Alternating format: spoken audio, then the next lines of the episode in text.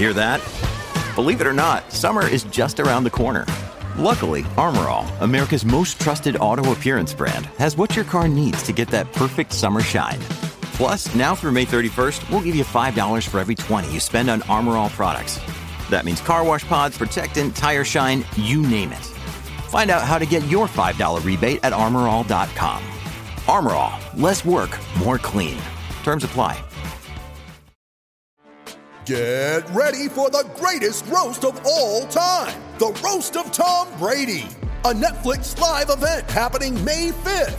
Hosted by Kevin Hart, the seven time world champion gets his cleats held to the fire by famous friends and frenemies on an unforgettable night where everything is fair game. Tune in on May 5th at 5 p.m. Pacific time for the Roast of Tom Brady, live only on Netflix.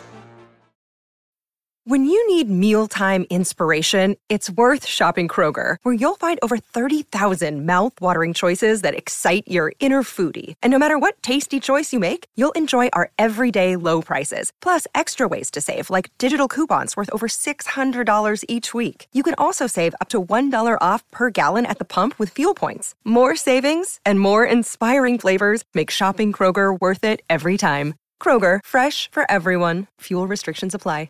Mary redeemed a $50,000 cash prize playing Chumba Casino this year. I was only playing for fun, so winning this was a dream come true. Chumba Casino is America's number one social casino experience. It's serious fun. With over 80 casino style games to choose from, you too could win life changing amounts of cash. Be like Mary. Log on to chumbacasino.com and give them a whirl. That's chumbacasino.com. No purchase necessary, void or prohibited by law. 18 plus. Terms and conditions apply. See website for details. The voice in the preceding commercial was not the actual voice of a winner. Autosport International live at the NEC.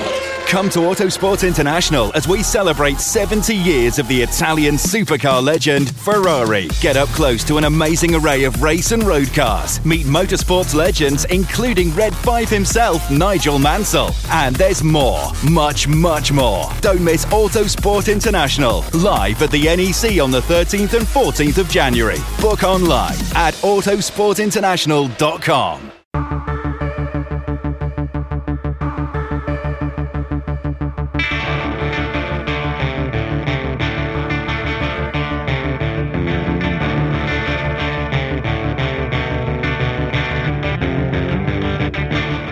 It's the Autosport Podcast. We explain why Kubica's Williams test didn't go as well as hoped and what it means for 2018.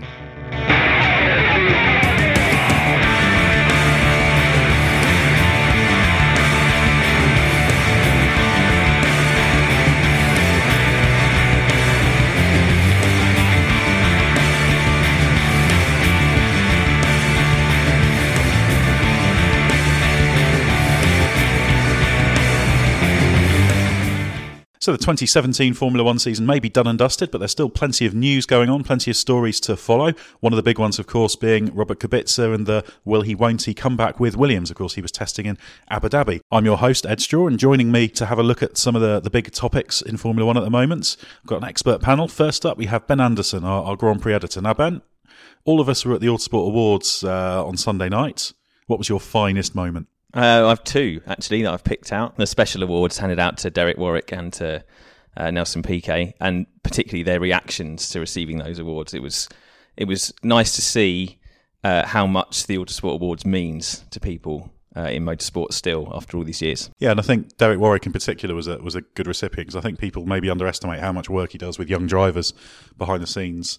DC David Coulthard, who was presenting, obviously mentioned when he was a 16 year old kid he just basically randomly met up with Derek Warwick for some advice at a time when Derek didn't know him from from Adam, and that even then Derek was willing to unofficially just just give help. So I think that's that's why that was such a, a good moment. Now, my second guest, Lawrence Barretto. Ben's taken some of the moments, so uh, so I hope you've got I, I, hope you've got an alternative. Uh, yeah, well, there's a few moments left, so hopefully I'll just stick to one so that you guys have got some other ones. And my favourite moment was when um, Robert Kubica was on stage um, was, I thought it was just nice to see him back at the forefront at an award ceremony, um, and they gave him enough time to have a chat to the audience. Um, I won't go into too much detail about what he said, but I thought it was just nice that they gave him some time to have a discussion um, about what he's up to and what he's hoping to do. It was interesting, wasn't it? Because Lee McKenzie, who was co-presenting with with DC, mentioned that Kubica had been careful about getting himself back into an F1 environment or even a circuit racing environment. Remember, he didn't go to a circuit race for, for many, many years after his accident. So it was it was great that he was able to be to be part of that. So I guess that made the moment even even better. Definitely, and I think you could see how much it meant to him to be there. I think he enjoyed being in and amongst other motorsport people they used to spend a lot of time with as well. So I thought it was quite nice. And my final guest, who somehow managed to get an invitation to the Autosport Awards again, I'm not quite sure how that happened, uh, Karun Chandhok, the Hello. third most successful racing driver what, in at my room? table. Well, yeah, I had Robert Kubica sitting next to me actually. Um, the, it was great. I mean, I've known Robert since 2005. It was nice to to see him, as Lawrence said, back there and um, just catching up really, and you know, talking about um, you know, just just life and how he's had to give up bowling and all the sort of See, things outside of his racing that he enjoyed. It was news to me that he was such a crack at ten pin bowler before. before uh, he, he, was brilliant. Well, I used to see him in Italy, um, where we'd go training when I was racing in GP two and F one and stuff, and he lived there, and he still he actually still lives in the same town.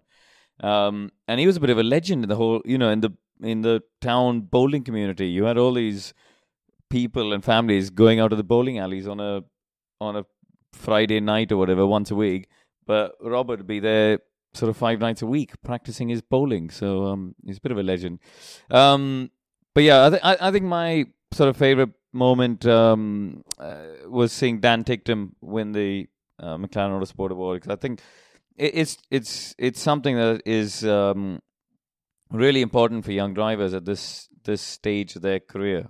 Um, you know, to to be recognized, and he in particular uh, and he was quite, I thought, quite mature in the way he talked about how he was immature earlier and he'd made mistakes and he sort of come out the other side. And um, I, I met him at, at a cold, wet day at Pembrey earlier this year. In in fairness, that's where you meet most people. You know, well, yeah, in February. But he um, and he was there driving one of Double R's Formula Three cars, um, and I stood there with with um, Anthony Hieatt, who runs Double R, and we just you know, and we were just amazed with the car control that kid had. It was seriously impressive to watch. Absolutely no fear. And I, I said to um, Boyo at the time, I was like, wow, he's he's pretty special um, with his car control.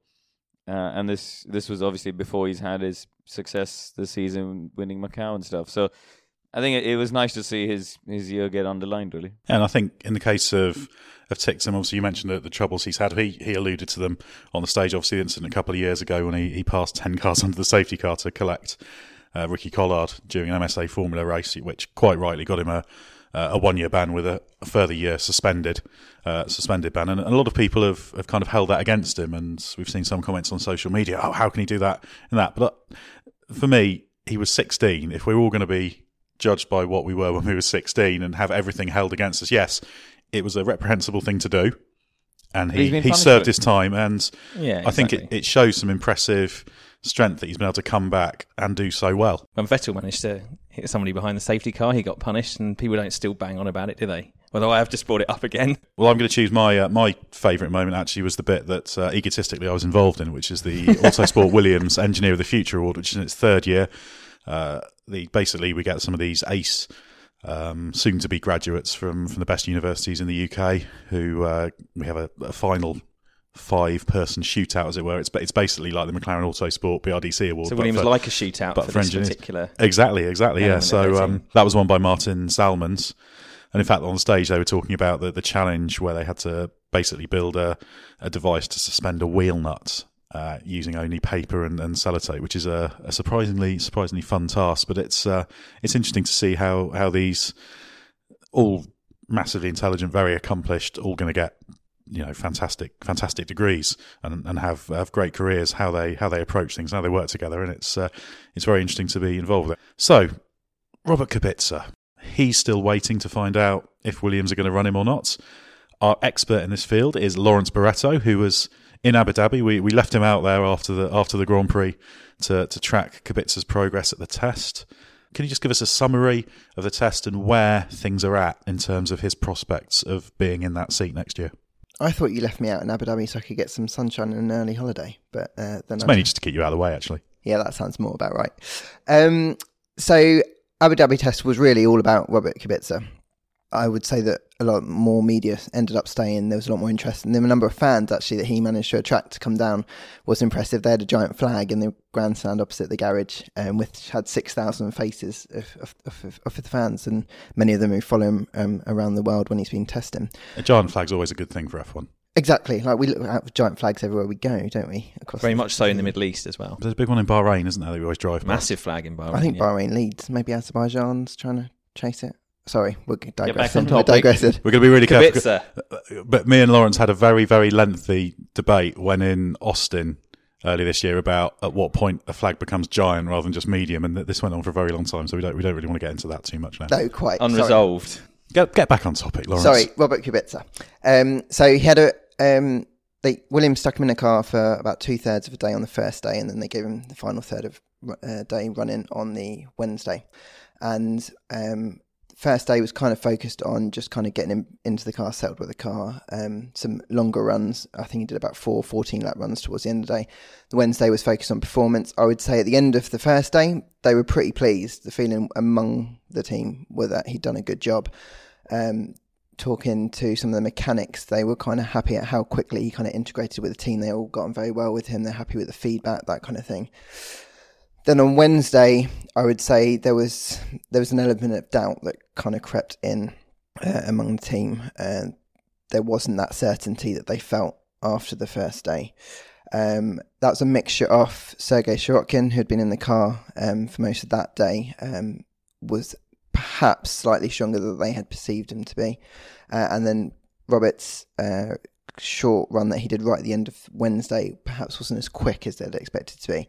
So I think that it kind of just shifted a little bit in terms of their expectation. And having hoped to have made a decision reasonably soon after the Abu Dhabi test, it looks like we're going to be waiting a little bit longer uh, to find out more just because they're in this kind of quandary now. So less convincing on the second day in terms of what not not building to the next step as as hoped for consistent what what's the the area that that they were not impressed with or not totally convinced by I should say? So I think generally the trajectory ha- is just it is going upwards and I think they are impressed that he's making gains. I just don't think that the gains that he made were as big as they hoped they would be.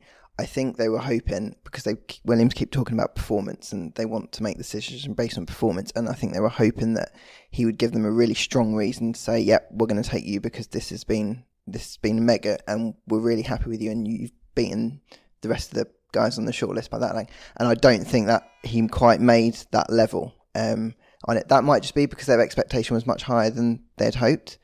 But in terms of what he delivered in that short run right at the end, wasn't as high as they'd hoped. Well, we did see in the in the pictures from the test there was a small modification to the cockpit surround to accommodate the the fact that the right the right elbow doesn't fully straighten and it doesn't sort of fit in a in a normal cockpit. So I guess this is a question actually for for Karun in terms of the impact his limitation had. He said at the awards on the stage that his his limitation, as he called it, is more of a problem in his day to day life than when in a Formula One car.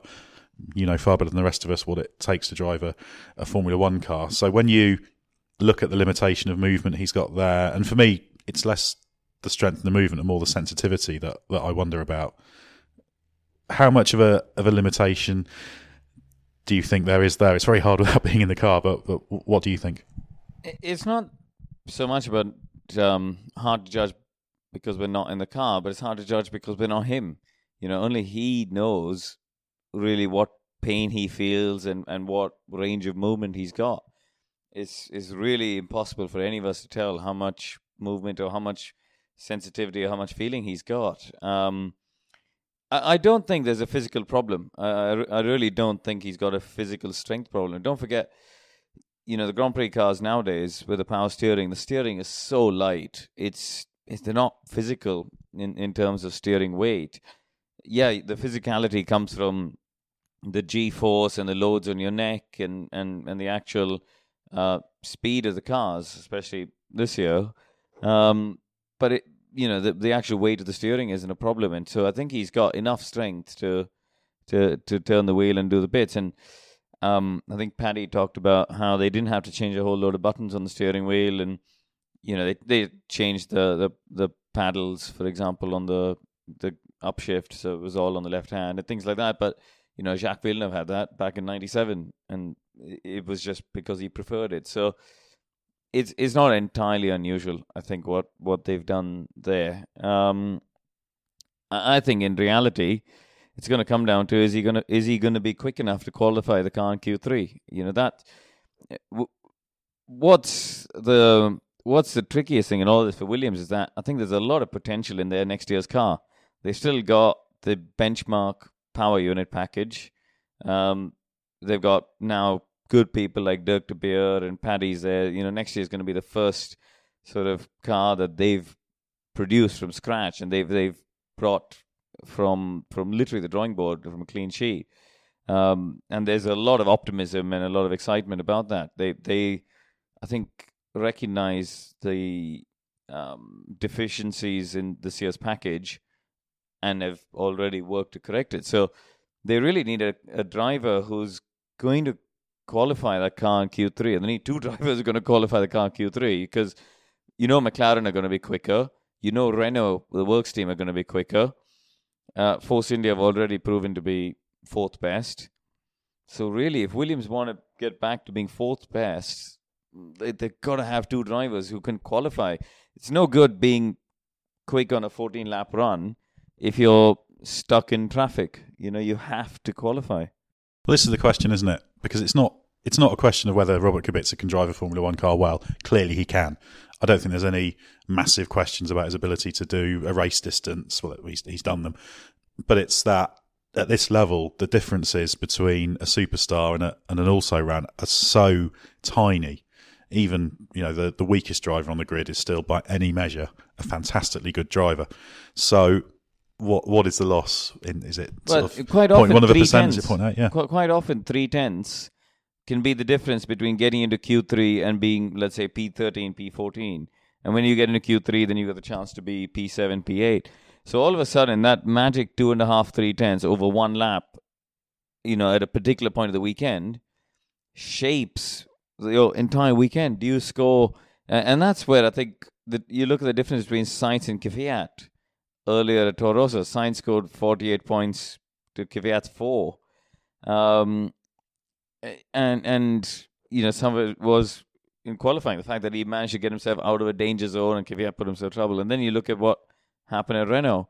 All of a sudden, they had two drivers capable. Okay, Carlos's last couple of races weren't great, but he was in that gap. He was in that he? gap. He, he, bridged, the, he gap bridged that, the gap. Yeah. He slotted into the gap that Palmer wasn't able to. I mean, Williams, to me, it seems like they've got themselves in a real mess because well, they clearly wanted Kubica to jump in the car, blitz it, job bang, done. Yeah, they, there's no risk on their side. It seems like they wanted the test to be a confirmation test. You know, they've they've they had a driver who was getting into Q3 reasonably reg- regularly in Felipe Massa, although a driver that, you know, sometimes people say, has he got the last few tenths compared to some of the better drivers? But he was doing a decent job, certainly a better job than Lance Stroll, who, who was out in Q1 12 times. times. And uh, okay, he's a rookie, but nevertheless, you know, there's a big gap there. And Massa's retired because Williams wouldn't re sign him and various other reasons. And I think they were thinking, right, Kubica the old Robert Kubica was a better driver than Felipe Massa. If he's the same driver he was, bang, we slot him in and the job's done. But it just seems that there is that bit missing. They've ended up in exactly the same situation that Renault ended up in, where they've tested him a few times in an old car, tested him in a current car, and results have been inconclusive. And in the end, that wasn't enough for Renault to be able to say, right, we're going to stick with this and do more tests and maybe sign him. They went and did their own thing. Williams, I think, were banking on getting different results and they haven't got them. And now they're stuck in a situation where really their best option is already off the table and their next best option doesn't really look as strong as they were hoping. So now you think, well, what do they do? Who do they go for? Well, I think this is where we can bring Lawrence back in. Can you just lay out the the the landscape of the choices. It has shifted a little bit. Pascal Wehrlein was once in the running. He's now now out of contention. It looks like he's going to end up back in uh, back in DTM again. A shame because he's his high points have been excellent. I think he's, he's got a Mercedes Formula E quite soon. That would make a lot of sense, wouldn't it? That would make a lot of it's sense. It's a shame for him though because he's, he's yeah he's, well. he's come on well. So he's out of the running, and then we've still got Kvyat, Sirotkins come into contention. Paul di Resta still still hanging in there. So if Williams are sat down now and laying out their choices and the pros and cons, how does it look? Well, I definitely can't tell you who they're going to choose. I don't have that much insider information, but I'd like to think they're don't think gonna, they know yet. I think I think they'd be happy to have that. Well, I'd like to think that they're going to be sat around the table and they've got pictures of each of their drivers. and that They're going to do pros and cons columns for all of them. But um, I think in terms of who, you, so you've got Robert Kubica. I, th- I do think he's in the frame. I should make clear that I don't think they've ruled him out after that test. I just think he's just not as strong an option as they were hoping for. And he's still got a good commercial package. He's still got the the positive story. You know, just about everybody would, would love to see him in that drive. Definitely. Um, then you've also got so you got Sergei Sirotkin, who's a bit of a he's the last minute addition to the shortlist. Really, um, he's come with financial backing as well. Um, he's had experience uh, as a reserve at Renault. Then you've got Daniel Kvyat, who he probably hasn't been talked about so much, but my understanding is that he, even though they didn't test him in Abu Dhabi, he's still in contention. He also has managed to find some money. Yeah, it sounds like his financial position has strengthened significantly very recently. Exactly, and I think that's one thing where he has never really had to worry about it because he's uh, always had Red Bull back in. So I think it's interesting that he's managed to get some um, back in now, especially at this late stage and reasonably quickly. Suggests that the Russian side of things is it's very important for them to try and have a, a Russian driver on the grid. And then I think the fourth on the list would probably be Paul Resta. I think he's still he's still in contention, but he's that kind of driver that you kind of work through your other three drivers, and you know he's still going to be there if you if you need him to, to plug him in. And as you said, Pascal Wehrlein, he was in contention at some point, but it's a long shot now, and I, I think he's drifted out. It seems like Mercedes weren't prepared to offer the the discount package with Wehrlein that perhaps Williams might have expected, and therefore it's a case of you just sign him pretty on merit. But that's been part of the problem for Williams, isn't it? That they, they seem to need a financial package to go with the driver. It's part of the reason it seems that Massa had ran into trouble in negotiations and didn't end up continuing. And now it seems like the strongest driver financially is the one they know the least about in Sirotkin. I think we would say, and that so that's a gamble. He's a young driver, promising, but you know maybe they're unsure. They were trying to sign a driver that was experienced and technically astute and somebody to build the team around. And it seems that Kubica is that guy, but in other regards, maybe partly financially, and also now it seems in terms of pace, he's not there. So it's quite hard to resolve. Kvyat, we know, is a quick driver, but he's you know there's some question marks over his mentality. Maybe that's particular to his Red Bull situation. How strong is his financial package? I mean, if he can get a Sirotkin level financial package, he seems like a strong option because he's got more experience. But he's still a gamble, though, isn't he, with his character and how he's kind of behaved over the last couple of years? Because so, the fact absolutely. the fact remains, yeah, there's big pressure in Red Bull, but this is it's Formula One, it's elite sport. Whether you're in motorsport or any other sports at the absolute top level, it's a mental game, isn't it? And He's been found wanting in that yeah. regard. I'd, and he's had lots of opportunities. He's not been short of opportunities. No, no. Well, really. Helmut Marko was very patient with him in that sense. You know, feeling surprisingly like, so. I thought. Yeah, he, I, I, thought this year was um, uh, he he was lucky. Gasly wasn't ready. Yes, and lucky year. that the regulation change demanded a bit of continuity on the team side. I think. I think you'd so, need with Kvyat, you'd need a specific reason beyond just the maybe a change of scenery will, will change the pressure to think that he'll be able to harness his ability. Sirotkin, of course is is no mug. I don't think Williams should be that surprised that he performed well because he's won races in GP2, finished third in GP2. But he's not the experienced driver no, to no, bring on their not. rookie stroll, is he? Yeah. That's the, the thing. So every driver has at the moment a serious drawback. And actually, you go back and think, well, actually, probably the best option was continuing with Felipe Massa, but he's now off the table. What I think interesting in this whole situation for me is you you got to take take a leap backwards 10, 15 years, I think, and look at Williams's approach to drivers back then, and they were, uh, you know, they were really good at spotting talent and you know finding opportunities and, and signing young drivers. I mean, you know, they gave Rosberg his first test, Piquet Jr., Scott Dixon. You know, they're not they were willing to look outside the box and at at you know probably and arguably one of the best drivers to have not made it to F1. Um, they got Hulkenberg going, didn't they? They had yeah. Hulkenberg, you know, you Jenson, Button, Montoya, Montoya. Sebastian you, Vettel had his first test in Williams, albeit as a prize drive that, for winning Formula yeah, BMW. But I like to remind people of that because it's often forgotten yeah, in the annals I mean, of history. was a bit different with um, with with BMW links, but you know, I, I think they they really were one of the standout teams for making the ballsy move to find a rookie driver or a, a top young talent, and they had had a good eye on the market below F1 and they were they were picking those guys. It's a sign of the times that the commercial situation has changed. And they've they've cycled back around, haven't they? I mean, there was a period where they had Bruno Senna and Pastor Maldonado in the car, both bringing financial packages, and the team calculated they lost so many points that year through mistakes and missed opportunities. They would have been better off signing a stronger driver. Well, that and, 2012 car was really good, wasn't it? So they, they, Well, they and, the, and, the best driver they had on their books that year was Valtteri Bottas. Valtteri Bottas, and they so they realised if they if they if they thought about it differently, they might have actually done better financially through the points rather than taking the money at the start of the year.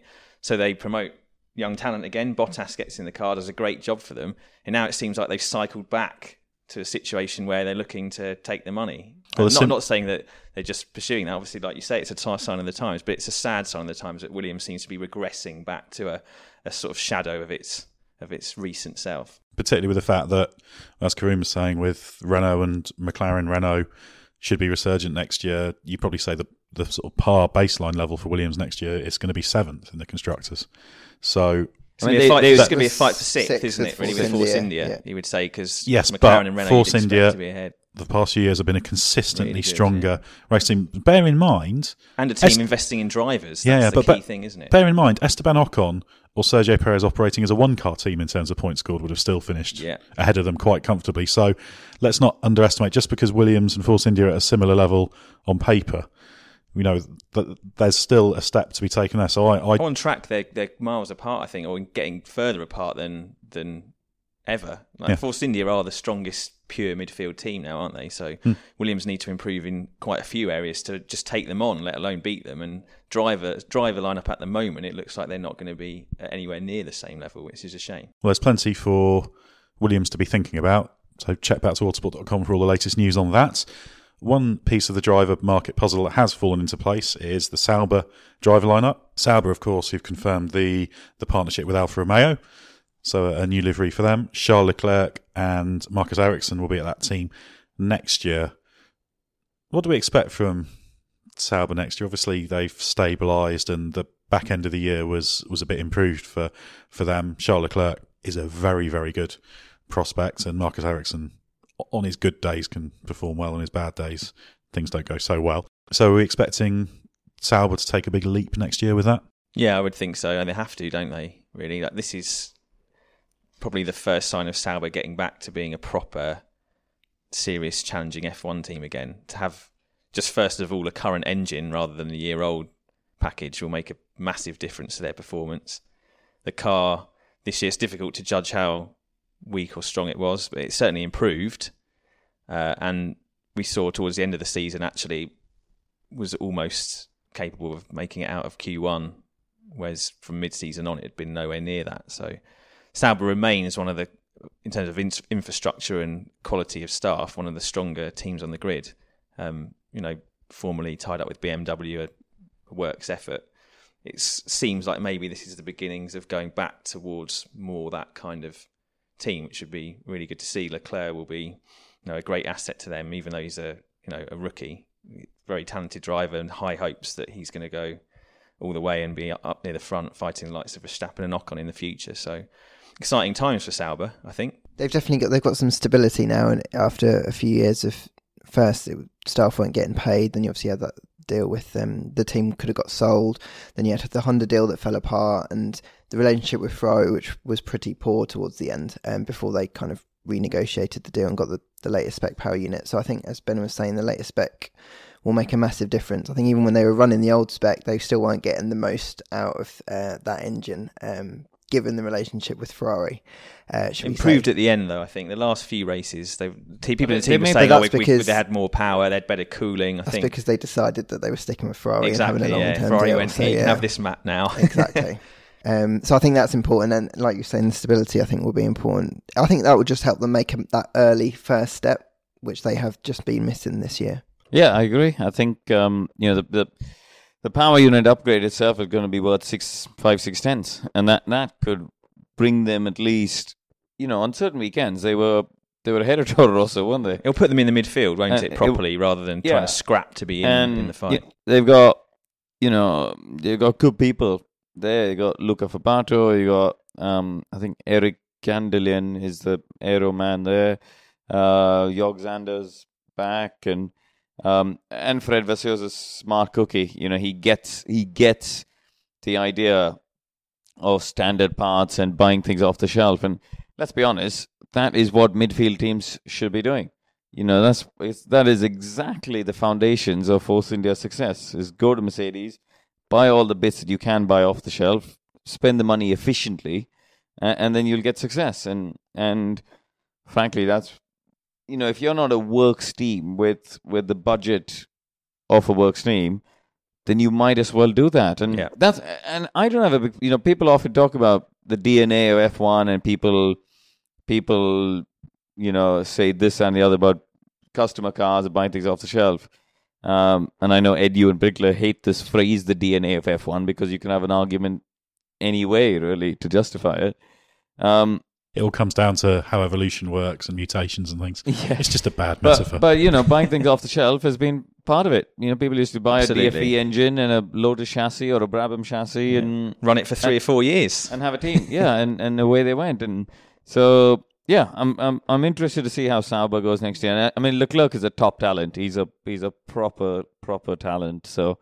Uh, and I'm really pleased. He's a lovely kid as well. You know, it's really nice to see him get an opportunity. Yeah, Ferrari have got high hopes for him, haven't they? I think the wide expectation is that if he has a very strong 2018, as we expect, he'll be in that Kimi Raikkonen Ferrari seat for the following year, and it'd, potentially. be, and it'd be particularly good for him if Sauber can be a proper competitive midfield team because drivers who are kind of in marginal points cars can, by making a very small difference, make a very very big difference. And that's always what you're you're looking for from And- those drivers. And that's partly what's scuppered Pascal Wehrlein this year, isn't it? The Sauber not being competitive enough. I know he scored points on a couple of occasions, but he said many times, and Marcus Ericsson said the same thing. It's been difficult to stand out when you're basically at the back of the grid, only fighting your teammate. If Leclerc in a Sauber Alfa is able to fight properly in the midfield, he'll be able to show what he can do, and also.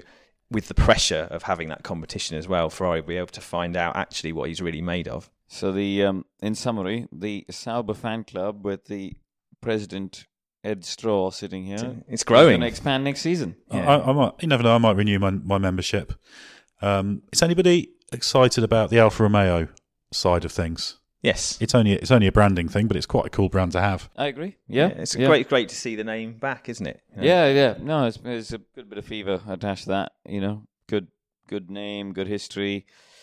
Um, It's a nice way of badging the Ferrari support. Yeah. that- that it's going to be is going to be enhanced. You know, Sauber are going from year old Ferrari engines that you know what have we got in the back of the garage to give you to a proper partnership again. So uh, kind of on the Haas lines. You know, we don't know. it's smart marketing as well, isn't it? It's, Exactly, it's really yeah. smart marketing because you're you're you're hedging your brands, and I you often, oh, I've often wondered why the other groups didn't do it, whether it was the Renault Nissan alliance or or Daimler, you know, just brand them differently. You know, Yeah. you you could have had a McLaren Nissan and get or- bigger exposure. and had you know exposure across different brands, but you know maybe that's just a simplistic way of thinking about it. Well, there's a there's a school of thought espoused by Christian Horner that it's a prelude to Ferrari pulling out of Formula One, and Alfa will be the the way they continue. But I don't know if if that is the long term plan or not. Ferrari pulling out is a whole podcast on its own, isn't it? We'll have to trace trace the history of how many times they've threatened to do that. The history of their pull-out threats. Well, it's almost I as mean, the all-time greatest hit is building that Indy car, isn't it? That is Yeah. the all-time greatest hit of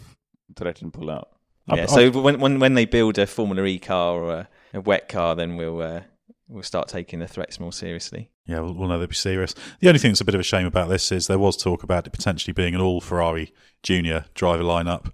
And with due respect to Marcus Ericsson, it would been quite nice to see Antonio Giovinazzi in there. I don't think Giovinazzi's quite in the Leclerc bracket, but he's a very, very capable driver. And I think it's a little bit of a shame that the fact he had a couple of shunts early in the year, people have decided, well, in Hungary as well, he had, the, he had the crash. People have just decided he's some crash prone idiot, which he isn't. He's a he's a very serious driver. And while I sort of still feel he's destined to be driving for AF Corsa in, in the Ferrari GT lineup down the line, it would have been nice for him to have had a proper crack at, at Formula One as well. Well, yeah, he he was really impressive that weekend in Melbourne, coming in for Wehrlein, and Wehrlein decided he wasn't fit enough to do the race. He did FP3 and pushed Ericsson really hard in qualifying. He was really fast, really impressive, but just didn't really build on it. He had an opportunity at the next race, crashed. I think his shunts haven't helped. His shunts have, have held him back. Budapest and- as well. yeah, Budapest in the Haas.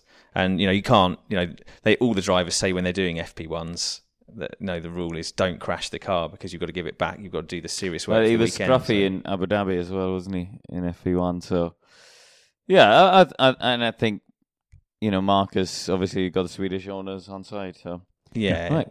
Should we move on? Well, the last topic is a is a driver who, well, for the, for most of this year anyway, has been a little bit without the way. Jenson Button. Jenson Button's doing Super GT full season next year. Being in a Honda in Super GT isn't necessarily your first choice. So how, how do we think he'll get on there? He'll have some fun, won't he? Yeah, I'm sure he'll That's what he's it. doing it for, I think. They're great cars, amazing circuits. You know, Japan's got an extraordinary number of good racetracks, um, not Old just school. little Mickey Mousey things. Yeah, proper circuits. Um, he loves it there. Uh, he's he's popular and he'll earn lots of money out of it, no Mm. doubt. So um, and rediscover why he, you know, fell in love with motor racing in the first place, which people need to do sometimes after. Well, well, he admitted he'd and- sort of fallen a little bit out of love with it. he didn't look like he wanted to be in Monaco, did he? He- Like he, you know, that whole weekend, it was it was as if it was a chore, really. Um, that somebody's dragged him off his Californian holiday to come and do that race. He he really didn't look keyed up, keyed up or enthusiastic. It was very much, uh, I'm here to do what did I do, and then I go. Yeah, and it, you could see that building through 2016 as well. You know, he he, he had enough really. It was already a season too far, really, wasn't it? Yeah, he said he said he said as much, I think, didn't he, in press conference in Japan when he visited the Grand Prix that he stayed too long.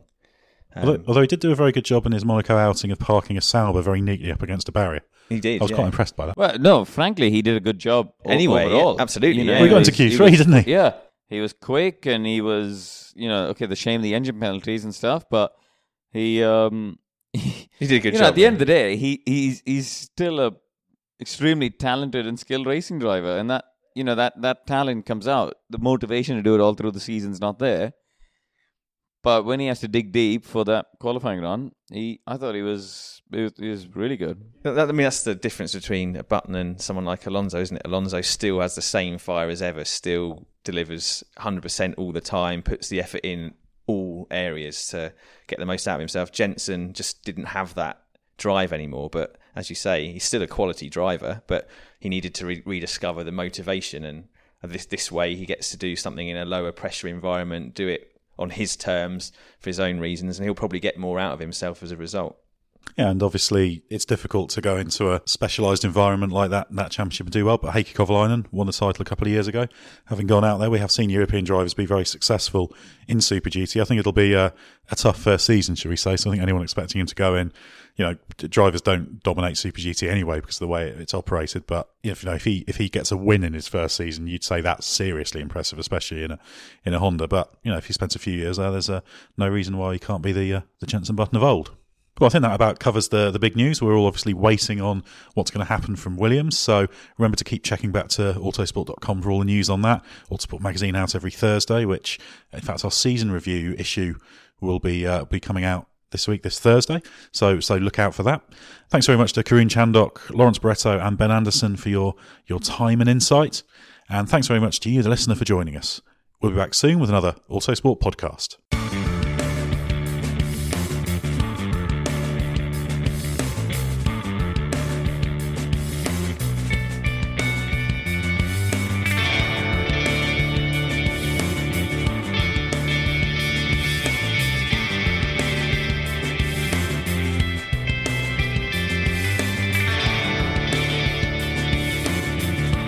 Music is 6am by Trilo, written by Marcus Simmons.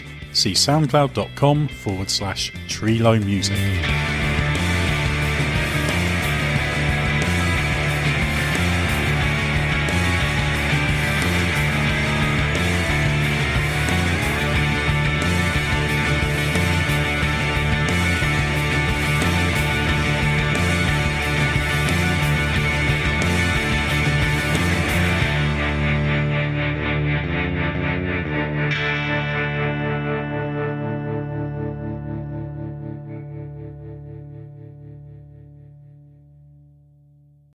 Lucky Land Casino asking people what's the weirdest place you've gotten lucky? Lucky? In line at the deli, I guess? Aha, in my dentist's office. More than once, actually. Do I have to say? Yes, you do. In the car before my kids' PTA meeting. Really? Yes. Excuse me, what's the weirdest place you've gotten lucky? I never win and tell. Well, there you have it. You can get lucky anywhere playing at LuckyLandSlots.com. Play for free right now. Are you feeling lucky? No purchase necessary. Void where prohibited by law. 18 plus. Terms and conditions apply. See website for details. Social Podcast Network. Hello, it is Ryan, and we could all use an extra bright spot in our day, couldn't we? Just to make up for things like sitting in traffic, doing the dishes, counting your steps, you know, all the mundane stuff. That is why I'm such a big fan of Chumba Casino. Chumba Casino has all your favorite social casino style games that you can play for free anytime, anywhere with daily bonuses. That should brighten your day a little. Actually, a lot. So sign up now at chumbacasino.com. That's chumbacasino.com. No purchase necessary. Group. Void were prohibited by law. See terms and conditions. 18 plus.